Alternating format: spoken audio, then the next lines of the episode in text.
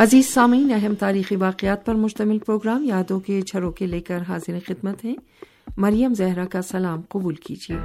سامعین، آج کا پروگرام ماضی میں بارہ دیما، اٹھائیس جمادی الاول اور دو جنوری کو رونما ہونے والے بعض اہم واقعات پر مشتمل ہے۔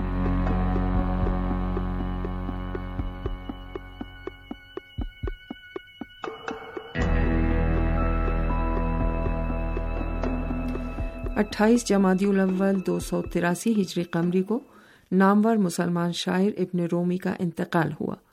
وہ دو سو اکیس ہجری قمری میں عراق کے دارالحکومت بغداد میں پیدا ہوئے تھے۔ ان کی والدہ ایرانی تھی اور والد کا تعلق روم سے تھا۔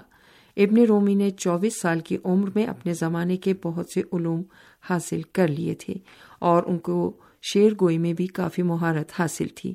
چونکہ ابن رومی سماجی مسائل کو تنقید کی نگاہ سے دیکھتے تھے، اس لیے ان کے اشعار اس زمانے کے سماج کے حقائق کی عکاسی کرتے ہیں۔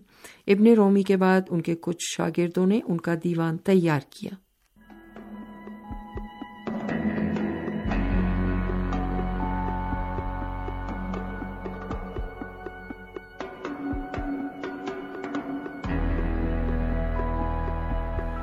دو جنوری سن اٹھارہ سو تینتالیس عیسوی کو ڈاک کا موجودہ نظام رائج ہوا اور آسٹریلیا کے دارالحکومت ویانا میں خط ڈالنے کے لیے پہلا لیٹر باکس نصب کیا گیا۔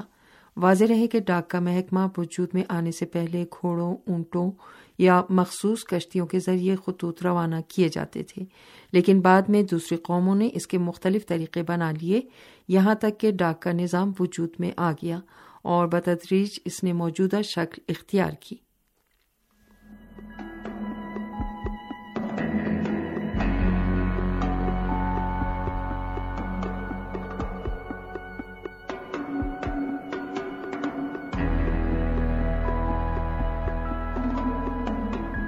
دو جنوری سن اٹھارہ سو انہتر عیسوی کو اردو کے معروف شاعر ثاقب لکھنوی آگرے میں پیدا ہوئے۔ ان کا نام مرزا ذاکر حسین تھا اور ثاقب تخلص کرتے تھے۔ ان کی عمر کا بیشتر حصہ چونکہ لکھنؤ میں بسر ہوا، اس لیے ثاقب لکھنوی کہلانے لگے۔ ثاقب لکھنوی زبان و بیان میں میر کے اور تخیل آفرینی میں غالب کے پیرو تھے۔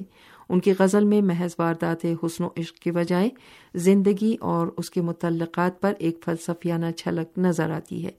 زور بیان اور بلند پروازی ان کی شاعری کے بنیادی اجزاء ہیں، جس کے باعث انہیں مکتب لکھنؤ کا ایک صاحب فکر شاعر تسلیم کیا جاتا ہے۔ ان کے واضح شعر تو اردو شاعری میں ضرب المسل کی حیثیت رکھتے ہیں۔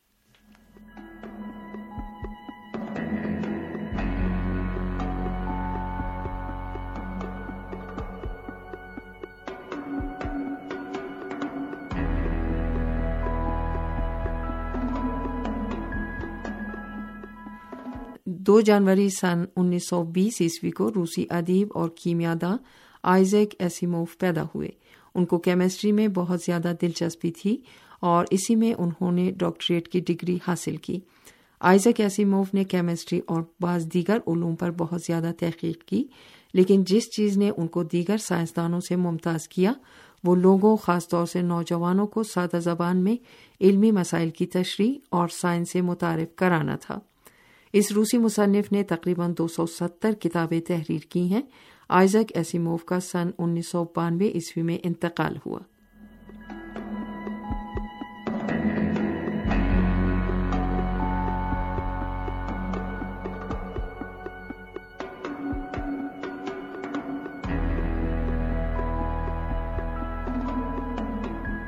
دو جنوری سن انیس سو انسٹھ عیسوی کو روس نے اپنا پہلا خلائی جہاز چاند کی جانب روانہ کیا۔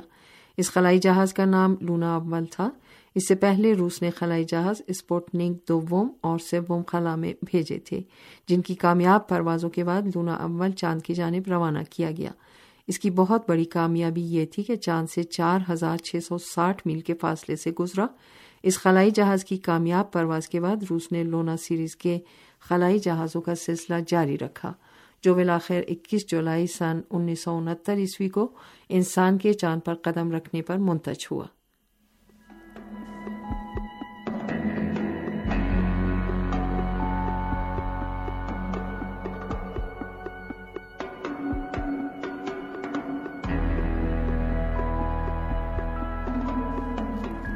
دو جنوری سن دو ہزار سولہ عیسوی کو سعودی عرب کی آل سعود حکومت نے بزرگ شیعہ عالم دین، آیت اللہ شیخ نمر باقر النمر کو سزائے موت دی۔ وہ اکیس جون سن انیس سو انسٹھ عیسوی کو سعودی عرب کے مشرقی شہر الاوامیہ میں پیدا ہوئے تھے۔ انہوں نے ابتدائی تعلیم اپنے وطن میں مکمل کی اور سن چودہ سو قمری میں تہران حضرت قائم نامی اعلیٰ دینی درسگاہ میں تعلیم جاری رکھنے کے لیے ایران آ گئے۔ تہران میں دس سال قیام کے بعد وہ شام چلے گئے اور حضرت زینب نامی اعلیٰ دینی درسگاہ میں اپنی تعلیم کا سلسلہ جاری رکھا۔ اس کے بعد وہ سعودی عرب واپس چلے گئے اور العوامیہ شہر میں الامام القائم نامی ایک مذہبی مرکز قائم کیا، جو سن دو ہزار گیارہ عیسوی میں مرکز اسلامی کے قیام کا سنگ بنیاد ثابت ہوا۔ آیت اللہ شیخ نمر آل سعود حکومت کی پالیسیوں پر تنقید کرنے والوں میں شامل تھے اور بارہا ان کو گرفتار کر کے جیل میں ڈالا گیا۔